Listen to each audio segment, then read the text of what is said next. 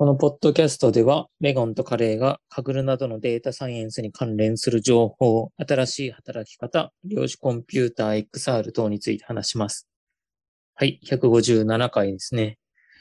はい。この週末は私は、あの、そうですね、今回はあのビットコインがあの、うん安くなっていたので、はいはい。まあ、ちょっと追加でヌメライを買おうかなと思って、うん昨日、一昨日かな買ったりしてましたね。で、なんかそこで買えたかなとか思ってたんですけど、うんまた今見たら、まあちょっとまた安くなってたそうので、ですね。はい。はい。どうなるかなっていう感じだったりしてですね。あとはまあ、トーナメント、1月の目標はなんかトーナメントやることが目標だったんですけど、まあ、うん結構やりきったので、まあ、シグナルズもやろうかなっていうところでシグナルズも少し手をつけたりしてましたと。はい、カレーです。はい。私の方も、うんうん結構いろんな通貨で値下がりが起きてるんで、うん、うんなん。か前までは、うん、結構張り付いてたんですけど、今回はそこまでもうなんか、はいはい。まあ見ないで無視しているのか、はい。うんまあ、成り行きに任せてますね。はい。レゴンです。はい。はい。まあまだまだ下がる余地はありそうなんで、うん。うん。まあとりあえず、はい。あの、税金が納められればいいかなとは思ってますね。はい。うん、うん。うんそうですね。なんか、はいうんこの暴落と、あと、うんなんか、神楽でボットを始める人が多いみたいで。そうですね。ちょうどタイミング的には、ううんん。それでなんかビットコインとか調達してたら、ちょっとまずいうん。はいそうですね。段階かもしんないですね。うん。うん。はい。うんえーそうですね。じゃあ、今日の話題に行きます。今日は、そうですね。一つ目の話題は、えーちょっとノートを書いてみたんですけど、日本の会社のカグルのメダルを評価する制度を調べてみたというところで、えーそうですね。なんか、この頃、あの、カグルでいい成績を取ったら、まあ、お金がもらえたりとか、また業務時間の一部をカグルに使えるタイプとかは、まあ、増えてきたみたいだったので、で、とある人から、今どんな会社があるんですかみたいなことも聞かれたので、なんかパッと答えれないと思うところ、答えれなかったので、ちょっとノートにまとめてみました。はい。っていうので、そうですね。このどういう会社がどういう制度があるのかみたいな、このノート、私が書いたノートから、そのリンク先とかに行ってもらえればいいんですけど、まあ、この制度としては大きく二つあって、業務の時間の一部を Kaggle に使えるっていう会社と、あと報酬をもらえるという会社があるんですよね。うん。うん。なんか前からあったのは、よく、あの、取り上げられてたのが DNA 社ですね。はい。DNA 社は、あの、まあ、金メダル1個を取れば、カグルランク A で30%だったかなを、えー業務時間の30%がカグルに使えるとか、あと、ゴールドメダル5個で S ランクで50%とかですね。あと、トップ3入賞5回でもう、えーランクが SS で、えーカグル業務100%になれるみたいな、なんかそういう制度で結構アピールしてまして、うんこれは結構かなり前からあるんじゃないかなっていうところですね。はい。はい。こんなのが業務の時間の一部を使えるというので、まあ、リストとか、アイリス、リクルート、ナブラスさんとかも、なんかそういう制度があるというところで、あと最近増えてきてるのが、あの、報酬をもらえるタイプというので、ヤフーが、えーこの、去年の12月ぐらいになんか報道されてたんですけど、半年ごとに結果を評価し、好成績の社員に100万円を支給するとかっていう制度が、これはもうなんか去年の結構早い段階からあるみたいですね。うん。と、もう一つがアリスアナリティクスというところがなんか今回そういう制度を始めましたというので、これはカグルに限らず、アットコーダーとかカグルとかあと、えー論文を書くとか書籍の執筆とか、まあ幅広くそういう活動を評価するよと。で、最大100万円、えー半期ごとだったかなとかに、えーあの、会社内で評価しますというような制度ができましたみたいな感じでしたね。うん。うん。なので、そうですね。こういう制度が増えてきて、なんか、カグルで評価さするのも、されるのも、まあ、こういう制度あるのも嬉しいな、とかって思ったりもして見てたんですけど、うん。はい。で、なんか、まあ、ただ、とある人がツイッターで言っていたのは、なんか、かぐらぐらい仕事をできる人であれば、なんかこういうのにやってほう、あの、報酬を狙うよりも、なんか仕事を真面目にしてアウトプットを出して給料なり転職とかでなんか実績を上げた方が、いなんか、えーまあ、その本人にとってもむしろ得なんじゃないかみたいなことをツイートされてた方とかもいて、うん。うん、まあ確かにそれもあるなとかって思ったりもしてたりしたんですけど、はい。はい。でも、そうですね。でも、このカグルの、ね、業務に使えるとかっていうのは結構本当にすごい制度で、う。うんまあ、すごい、ね、神楽はどうせし、あの、仕事が終わった後とかにやってたりするので、はい。うん。そうですね。睡眠時間とか削らずにね、あでき、できるとか、そういう面でも本当、こういう制度はいい制度だなとかって思いつつ、はい。なんか整理してましたね。うん、あとは最近は普通にそういう、まあ、企業が取り入れてきて、認知度も上がって、うん。あの、まあ、普通に、なんですかね、評価とかにもある程度かぐるとかの、まあ、なんだろう、少し行ったら反映されるみたいな状況にもなってきてるんですかね。一般的な企業とかでも。うん。あ少し言ったら評価されるというのは、あまあ、そういうカグルで実績出しましたみたいなことを、なんかそういうんううん評価の一部に取り入れてもらえるのか。はいはい。うんそうですね。そういう会社もね、こう表立ってなくてもあるでしょうね。まあ、こういうふうに実際に賞金が出るとか、うんあ。の、なんだ、あの、時間を使っていいとかじゃないにしても、うんうん。まあ、最近は少しは、なんか反映されるくらいにはうん。なったのかなっていう気も少しはしますかね。うん。うんそうですね。なぜかは、まあこういうね、大きな企業とかもこうやってやってくれてるかもしれないんですけど、うん。うん、結構そうなんですよね。こういうふうな、あの、評価とか、あの、私の会社とかも、あの、んなんかプレ、なんでしょうね。クライアントへの提案のプレゼンの資料に提案に、うんあの、社内にはこういうエンジニアを抱えてますみたいなのをはいはい盛り込めたりとかして、うん割と対外的なアピールにも、うんなることも増えてきてたりするのかなというので、うん。そうですね。うん。そういうので、あのえっ、と、楽しいだけじゃなくて、そうですね。なんか、こういう業務というか仕事にもつながったりするという意味では、はい、嬉しかったりするのかなってとこですね。うん。うん。はい、あとは、今日誰かからリプライもらったんですけど、はい。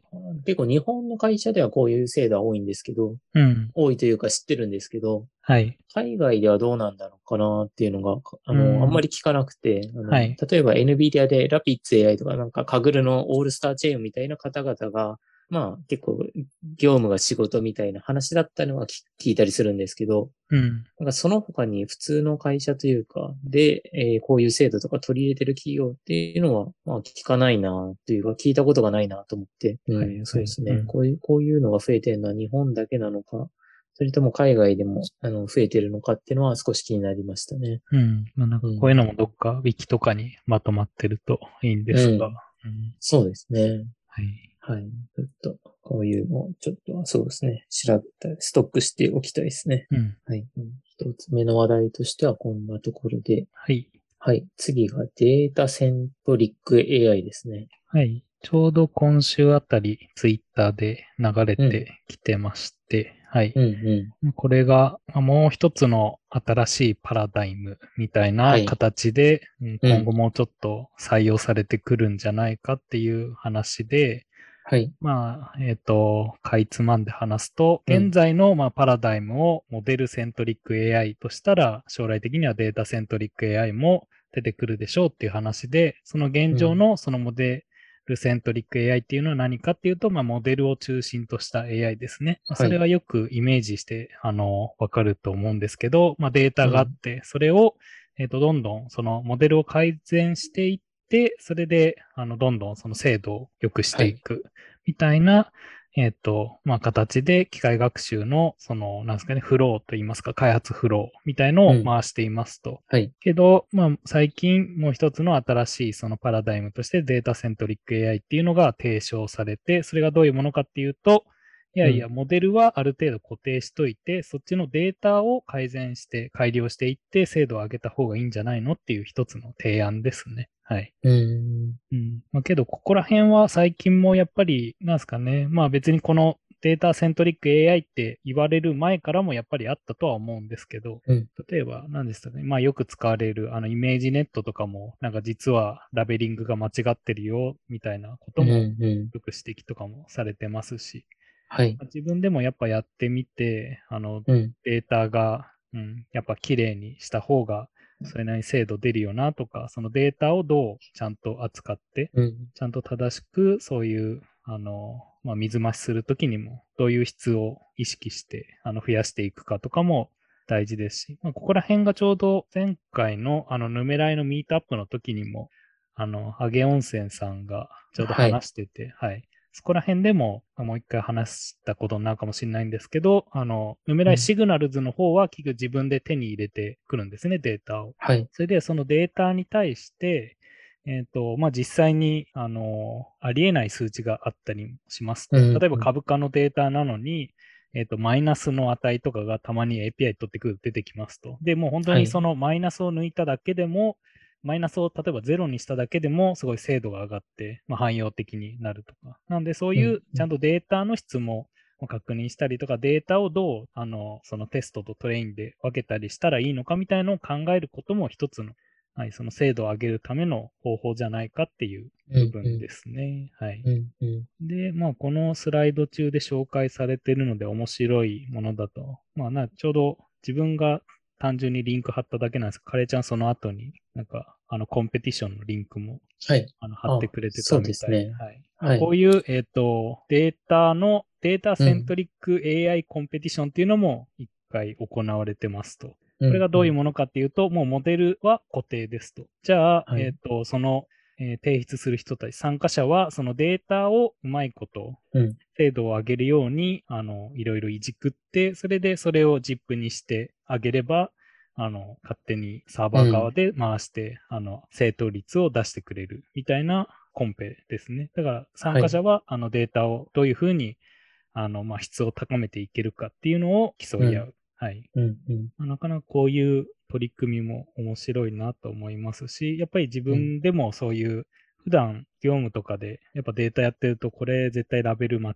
ってるよなみたいのを見つけたりして、うんだからそういうのをどう取り除くかとかも大事ですし、はいあとはそのラベルが適切に、例えば画像だったらちゃんと、あの、ちゃんとその目標としているものを捉えられているのかとか、なかなかそこら辺はもうなんか、なんですかね、そっちのデータ前提でやっぱ考えちゃうとちょっといろいろと他のものにとらわれすぎる気もしてて、うんまあ、うんデータもちゃんと見直そうよっていうはい。話ですかね。あの、うん。全体にざっと話すと。うん。うんそうですね。結構、カグルだと、特になんか画像コンペとかやってると、うん。あのーまあ、いろんなモデルを試してみようっていうので、まあ、モデルセントリック AI というか、はいそっちばっかり考えちゃったりするんですけど、うん。そうですね。実際、なんかデータのミスラベルを直したりとか、そういう取り組みとかもあるので、こっちのデータの方もまあ考えないと、かぐるという面でも勝てなかったりとかしたりして、うん、そうですね。こういう考え方あるの面白いなとか思ったりとか、うん。うん、このコンペティションなんか読んでたんですけど、結構面白いなと思ってて、はい。うんと、ローマ数字を、のそうです、ね。手書きの、はい、数字の、手書きのローマ数字があって、まあ、そうですよね。レゴンさんがさっき説明してたんですけど、自分で、自分でというか、そうですね。データセットを上げて、で、勝手にレズネット50が走って、学習スプリットはか固定で、で、それでその予想で順位が、正解率が決まるという、結構そうですね。これまでのなんかやってきたことと全然違うんで、うん。うん。あの、なんか発想の転換だなというか面白いなとかって思って見てましたね。はい。うん。まあ、カグルのコンペによっては、別にはいデータをいじっても大丈夫なのも、まあ、ありますよね。あんま自はいはい分そこまで、あのやろうとしてることはないんですけど。そうですね。あの、ミスラベルのものはもう取り除くとか、ラベル付け直しとか、うん。単価手動でやっちゃダメとか、あ、なんですか？あ目視でやっちゃダメで、うんその機械的に、あ。のはいはい。やる。まあ、ちゃんとスクリプトはい上で、あの処理ができるような状態にしておくと。そうですね。はいあの、コンペによるんですけど、コンペの、うんはいはい多分そういうルールが多いと思いますね。その、うん。そうですよね。目視だと、あのホストが使えなくなっちゃうんで、ってはいはいいうパターンが、はい、多いかなと思ってて、はい。で、この、あの、コンペ、あの、スライドのコンペでも、なんか2位のチームとかも、そうですね。あこのコンペ自体は、クレンジングは OK で、うん。あの当時の78%なるまで、あの、目視で、まあ、クレンジングとかしたら、まあ、精度が accuracy 9%改善したよとか、うん。あと、 first のチームとかは、まあ、自分であのクレンジングもするんですけど、今度モデルを作って、そのモデルによってまたあの mislabel を直すとか、そういうのをしてとかいう取り組みで、うん、こういう、うん、コンペもなんか勉強になりそうだなとかって思って、はい、見てましたね。うん、そうですね。まあ大事なことを言い忘れてましたけど、そこら辺の,、うんあのデータの質を高めるのも、うん基。本そういう手動だと、まあもう本当にデータ数が増えてくるんで、そういうのも、はいあの、ちゃんと自動的に、まあうんできるようになるといいよねっていうのは一応このはい。データセントリック AI の考えの一つでもありますね。うん。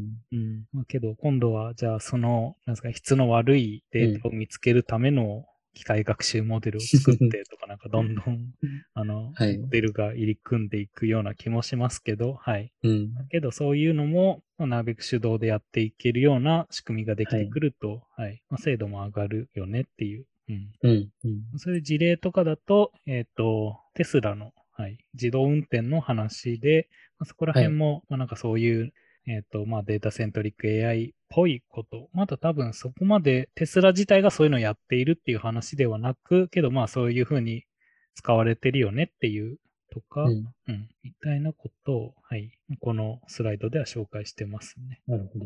まあ、なんでそういうのが今までみんな確かにあの実際のうん。業務とかではやってたけど、まあそこに名前がついてないというか、まうん。あ暗黙知になっていたよねっていうところで、まあちゃんと体系化していきましょうっていうのも一つの取り組みみたいですね。うん。うん。うん。そう、確かに、この名前がつくことで、データセントリック AI とモデルセントリック AI というので、うん。そうですね。なんか、体系化していくと、なんか考えやすいですね。はい。うん。まあここら辺で、なんで、うん、シグナルでも自分の中でも、ここうんもうちょっとなんか直したいなっていうのがやっぱあるんですけど、やっぱその中でもやっぱデータ量が多いっていうのは、はい。やっぱまたそれはそれで大変で、じゃあそのデータをどう扱うかとか、じゃあその改善した生のデータをどう使うのか、はい。もう全部捨てちゃっていいのか、それともやっぱ残しておくのかとか、そういう選択も結構、まあなんか判断が難しいんで、うん。はい。まあ、ここら辺の、あの、なんですかね、研究も進んで、そういうところがより、あの、うん。使いやすくなってくると、はい、嬉しいですね。うん。うん。そう、確かにそうですね。定石みたいなのが、はい、はいあると、うんはい。とりあえずはそれを適用しとけばいいかな、みたいに。なりますもんねあそれで本当うんにそういうのでまた、あの、ライブラリーでもできると。とりあえずそのはいライブラリーを一回、うん、うまあ、やっとけば変な、その、外れ値みたいのは、うん、まあ、なくなるし、みたいな、ん。うん。とかだと嬉しいですね。うん。うん。はい。はい。じゃあ、この辺でデータセントリック AI は終えて、次が、えー今週の分析コンペですね。うんはい。これは、はい。ついに、あの、カグルの新コンペが来ましたね。はい。はい。この読み方はわかんないんですけど、ユービクアンとマーケットプレディクションっていうのかな。はい。うん。はい。のが来まして、これは、あの、ヌメライに似ている匿名データで、はい。マーケットデータの予測のコンペなんですよね。うん。うん。かなり、本当ヌメライに似ていてっていう感じで。で、えー4月18日までのタイムシリーズ API の、はい、コンペになっていますね。はい。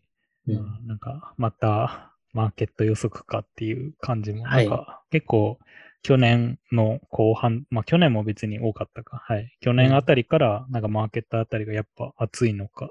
ねえそうですね。は来てヌメますねライと似たことやりたい人がホストなのかなとか、うん。うん、なんかどういうね、目的というか、そうですね、これで、まあね、市場で儲けるというか、どういうことなんでしょうけど、ね、はいやっぱこういう需要はあるんだなってとこですね。うん。まあ、あと、なんですかね。まあ、言っちゃ悪いかもしれないですけど、まあ、そのはい利益にすぐ結びつきやすいっていう意味でも、なんか資金うん調達、そういう、あの、うんやっぱカグルコンペを開くにも、それなりにお金が、とか、はい。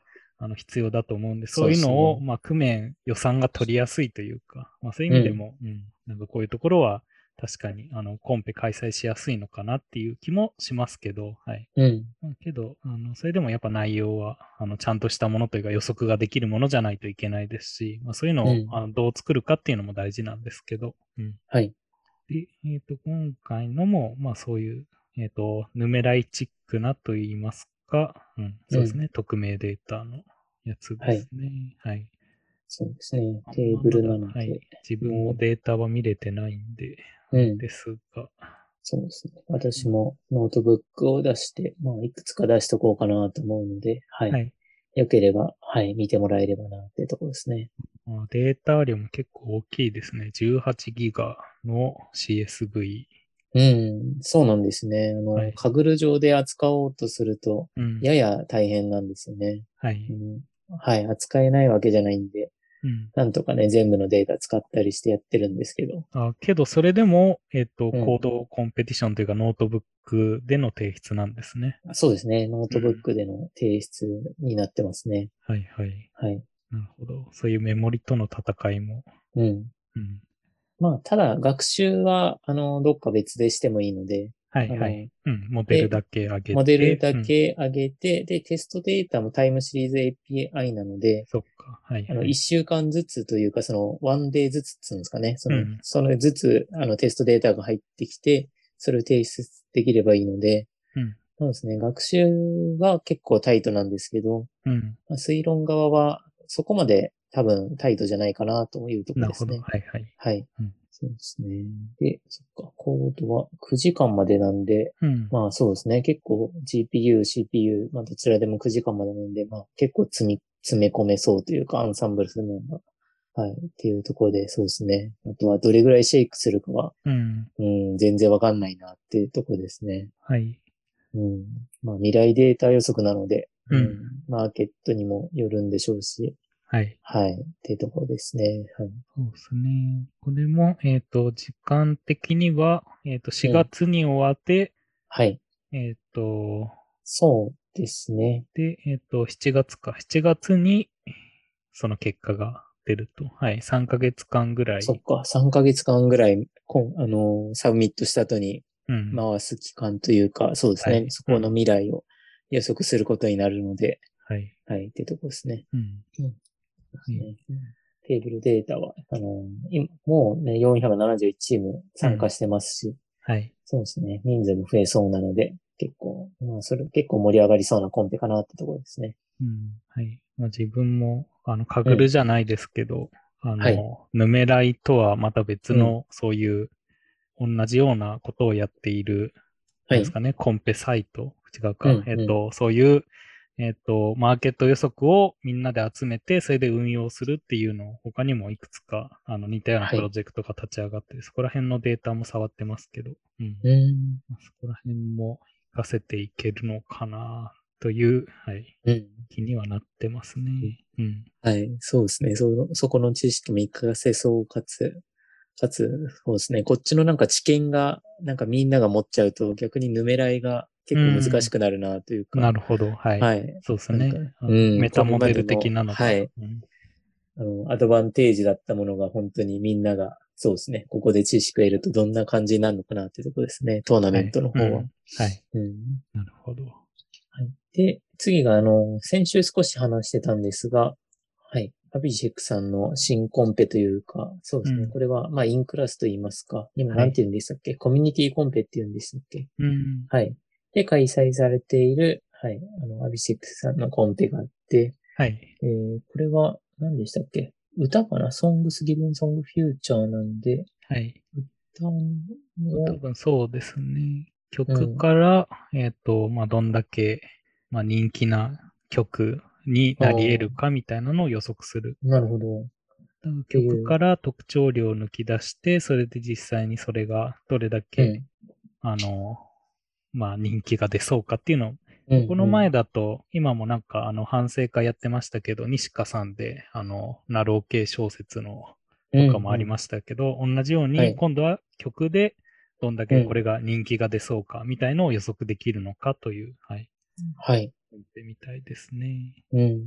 でも結構た時間が短くて、6日前に始まって、ここ、あと9日かなのかな、うん。は。ないので、はい。結構2週間ちょいぐらいでうん一気にやっちゃうコンペで、で、リーダーボードとか見せてもらうと、ね、マスターとかのグランドマスターの方とかも、あの、参加されているので、うんそうですね。これ結構上位になるの難しそうだなというような、はい、感じの、はい、結構賑わってるコンペですね。うん。うん。で、その曲とは言いますが、曲だけど、えっ、と、データ的にはテーブルデータっぽいですかね。CSV で。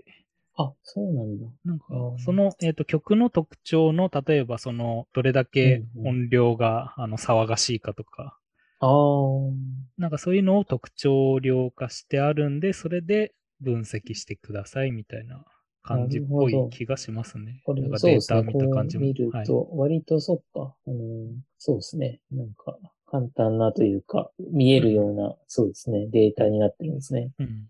うん、なるほど。まあ、それで本格的にやりたいんだったら、うんまあ、本当に曲を、あの、実際の音楽でも適用できるのか、もしくはそういう特徴量を、うん、抽出できれば予測できるのかもしれないですね。うん。はい、なるほど。はい。で。あと、そうですね。まあ一応なんか、一応と言いますか、 swag も用意されていて、上位の方にはうん Google Deve,、Developers のなんか swag をもらえるはいということが書いてあります。はい。うん、で、あと、もう一つが、あの、アビシェクさんが、あの、先週も少し話したんですけど、 Kaggle を少し離れるというのが、そうですね、ノートブックでこう公開されてまして、なるほど。はい。はい。ノートブックで、うん、 Kaggle 少し離れるよっていうのはいを公開するのはなかなか、はい。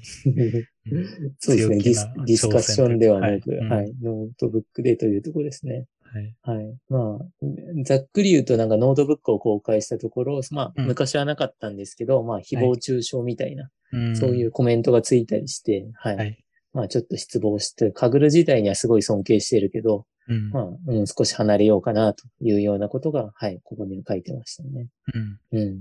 なるほど。はい。はい。というので、そうですよね。法、法 GM というか、4つのね、GM までなった方でも、はい。うん。でもね、カグルを離れて、こういうコンペとかは、はい、されるというので、まあ、ね、自分のコミュニティ作ったりとか、YouTube うん。で、はい、すごい発信されたりとか、うん。まあ、そっちの方面の活動とかされていくのかなって感じですね。うん。はい。うんはい。はい。まあ、雑談。うん。えーっと、自分の雑談系だと、まあ、年始の目標で、今年は、あの、DAO で稼ぐっていうのを、まあ、一つの目標にしましたけど、まあ、とりあえず一つ目の目標というか、一つの、えーっと、DAO のところで今、えーっと、うん活動して、えーっと、はい報酬が発生しそうな状態になってますね。お、すごい。はい。まあ、一つ、なんか、これも、あの、ソラナっていう何回か出してる、あの、ブロックチェーン仮想通貨ですね。なんか最近ちょっと何回か止まってて、一気に価値は下がってるんですけど、まあ、その中の一つで、うんあの、 Marinade Finance っていう、まあ、一つのプロジェクトですね。そこのところで、えっ、と、うん Discord で、えっ、と、日本人の、えっ、と、コミュニティの、はい。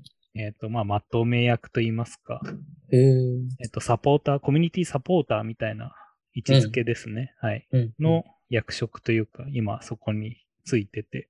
うん、うん。まあ、仕事的には、あの、公式のアナウンスが英語とかで出るんで、それを日本語で訳して、こんなアナウンスありましたよとかを Discord 上で、あの、はい日。本人のチャットに投げたりとか、うん。うんまああとはそういう、あの、なんすかね、あの、ヘルプみたいので、どうしたらいいですかみたいな時に、あの、日本の、日本語での対応ができるようにの人員的な感じで今ちょっと入ってて。はい。で、えっ、と、まあ、活動してると、あの、まあ、ヌメライの時にも、そのヌメライドックス書くと報酬もらえるみたいな話ありましたけど、まあ、同じように、あの、それが報酬でもらえるっていううん。感じのやつですね。それは自分でなんかやりたいみたいな感じで、なんか応募したんですか？うどですね、えっ、と、その前、その自分の前にもう一人その日本人の人がいて、うん。その人が、まあちょっと他のプロジェクトにも移るから、うん。あの、ちょっとここのマリナーデが開く、マリナードか、マリナードが開くよっていう風にうん。なってたんで、そこに、まあ代わりに入らせてもらった感じですね。うんで、。マリナードも結構、このソソラナの中だと、まあ最初の初期の方からもある方のプロジェクトで、はい。うん。こう、あの、資金力というか、あの、規模的には大きくて、あの、もうちょっとそっちの DAO の方にも進出していくみたいな段階なんで、まあそこら辺に関われそうなんで、はい。うん。ちょっと、あの、DeepL とか使いつつ、あの、はいそうですね、その、あの、コアメンバーの人たちと連絡取りつつっていう感じでやってますね。うん。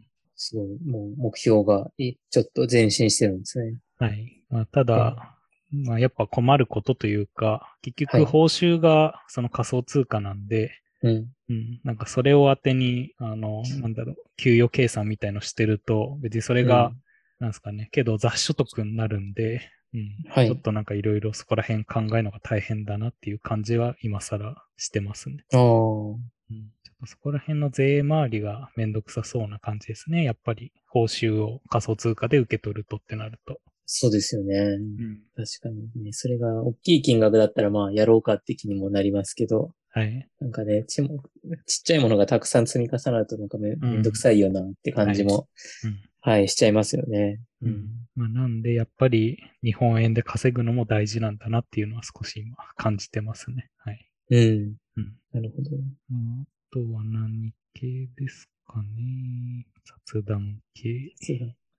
あ自分は最近あの YouTube 見てるんですけど、はい。あのーえっと、ゆる言語ラ、ゆる言語学ラジオえーという、はい。はい、ラジオがなんか面白くて、うん。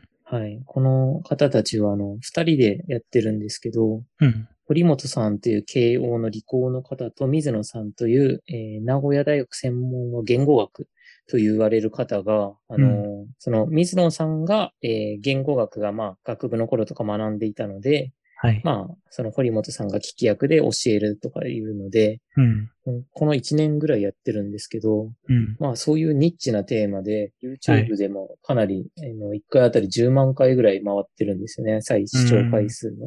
はい。はい。いや、この、あの、やり方というか、すごいなと思って、うん。はい、見てて、で、さ、その、まあ、それで流行ってるので、あの、なんていうんですかね。この同じ体で、あの、また同じ、同じ形の YouTube というので、今度、ゆるコン、ゆるコンピューター科学ラジオっていうのをこの年始から始めたんですよね。えー、はい。はい。そのゆるコンピューター科学ラジオの1回目のテーマが、まあ、アルゴリズムで、うんあ。の、ソート、えーまあ、本を並べるときとかのソートですね。その計算量の話とかを3回ぐらいに分けてやってたんですけど、うん。まあ、それは今度逆にその、えー理工系の、えー専門の堀本さんが逆に水野さんに教えるみたいな感じで、まあ、今度逆のパターンの番組を作ってたんですけど、うん。まあ、それも面白いなと思って、うん。うん。で、まあ、YouTube でも配信しつつ、ポッドキャストでも配信してるんですけど、うん。はい。なんかそれを、そのまあ、まあ自分らもまあ若干似た感じの、まあそうですね、コンピューター系というかその番組として、はい、なんか吸収できるととこというか真似できるとことかないかなと思いつつ、はい、見てて、うん。いや、面白かったんで、そうですね。この、えーポッドキャスト聞いてる方、とりあえずゆるコンピューター科学ラジオ、本当始まったばっかりなので、うん。はい、結構おすすめですね。えーうん。ちょっと戻りますけど、言語学はなんか前、うん言語学オリンピック、あのよく数学オリンピックとかはあのありますけど、なんか言語学でもオリンピックがあって、なんかその過去問へとかー、前なんかツイッターに流れてきてて、なんか面白いなって思ったことはありますね。へー。その時に問題になってたのが、その外国のほぼ誰も知らないであろう言語を、あのはい訳す場合にこれはどういう意味になるかみたいのを、その言語学的に、まあ多分そういうふうにちゃんと理解できるようになってて、はい。なんで、この場合、この文字は、なんかどれに当たるかとかっていうのを、うん。はい、なんか、あの、やってて、なるほどって。うんうん言語学もある意味そういう、まあ、記号化されて、ある程度やっぱりその論理だってできているはずなんで、うん、うん。まあ、そういう、なんですかね、パズル解くのが好きな人とか、もしかしたら得意だったりとか、うん、そういうのがあるのかもしれないですね。理系的なアプローチもできるかもしれないですよね。もううん、は。はいい。はい。いや結構なんか人気だった、あの、回っていうのが、うん、に、日本語のた、まあ、なんとかしたとか、はい。まあ、そのた、たっていうのはどうやって使われるだろうみたいなので、うん。まあ、基本的に聞いたら、まあ、要は過去形のなんとかしたとかのただよね、とかはい。言う、言うと思うんですけど、うん。で、もその日本語学の学者的には全然違くて、うん、まあ、例えばバスが来たとか、うん、なんかそういうか、今バスが来たのにバスが来たっていう、じゃあたっていうのはこれは、あの、過去形だけじゃないねみたいなので、うん。その学者の方たちはその他について、あの、突き詰めていて、で、はいはい。この、このポッドキャストでも何回だったかな？なんか4回とか5回ぐらいに分けて、あの、うん。毎回2、30分とか1時間とかで教え、あの、どんどん掘り下げていくんですけど、うんその他を一つとっても、こんだけ、あの、ポッドキャストで話すだけでもこんだけあるし、その予習の段階ではもう何冊も本読まないとダメだし、うんみたいな感じで、はい。あの、まあ、自分らが知らないその日本語っていう世界でもこんなになんか広がってるんだなっていうことがわかるという意味で、うんうん、すごいポッドキャストというか、すごい YouTube だなという感じでしたね。うんうん。はい。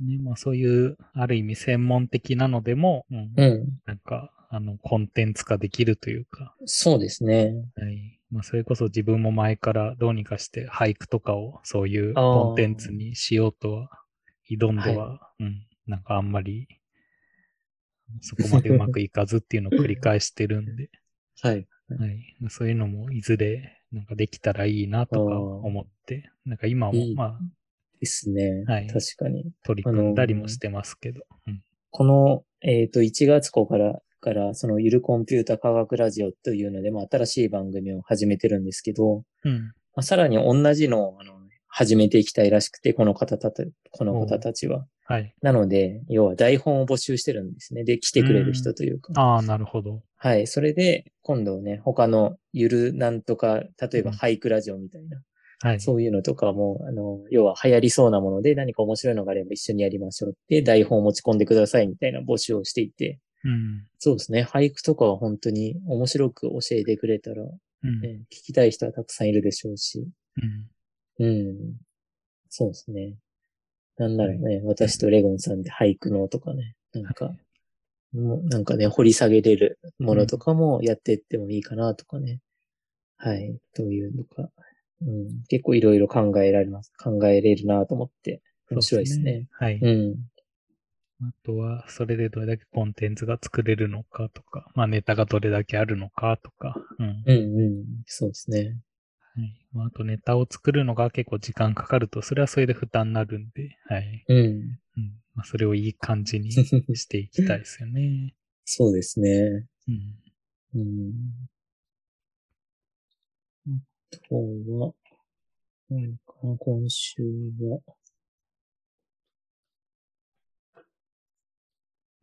そんなとこですかね。そうですね。こんなとこですかね。はい。はい。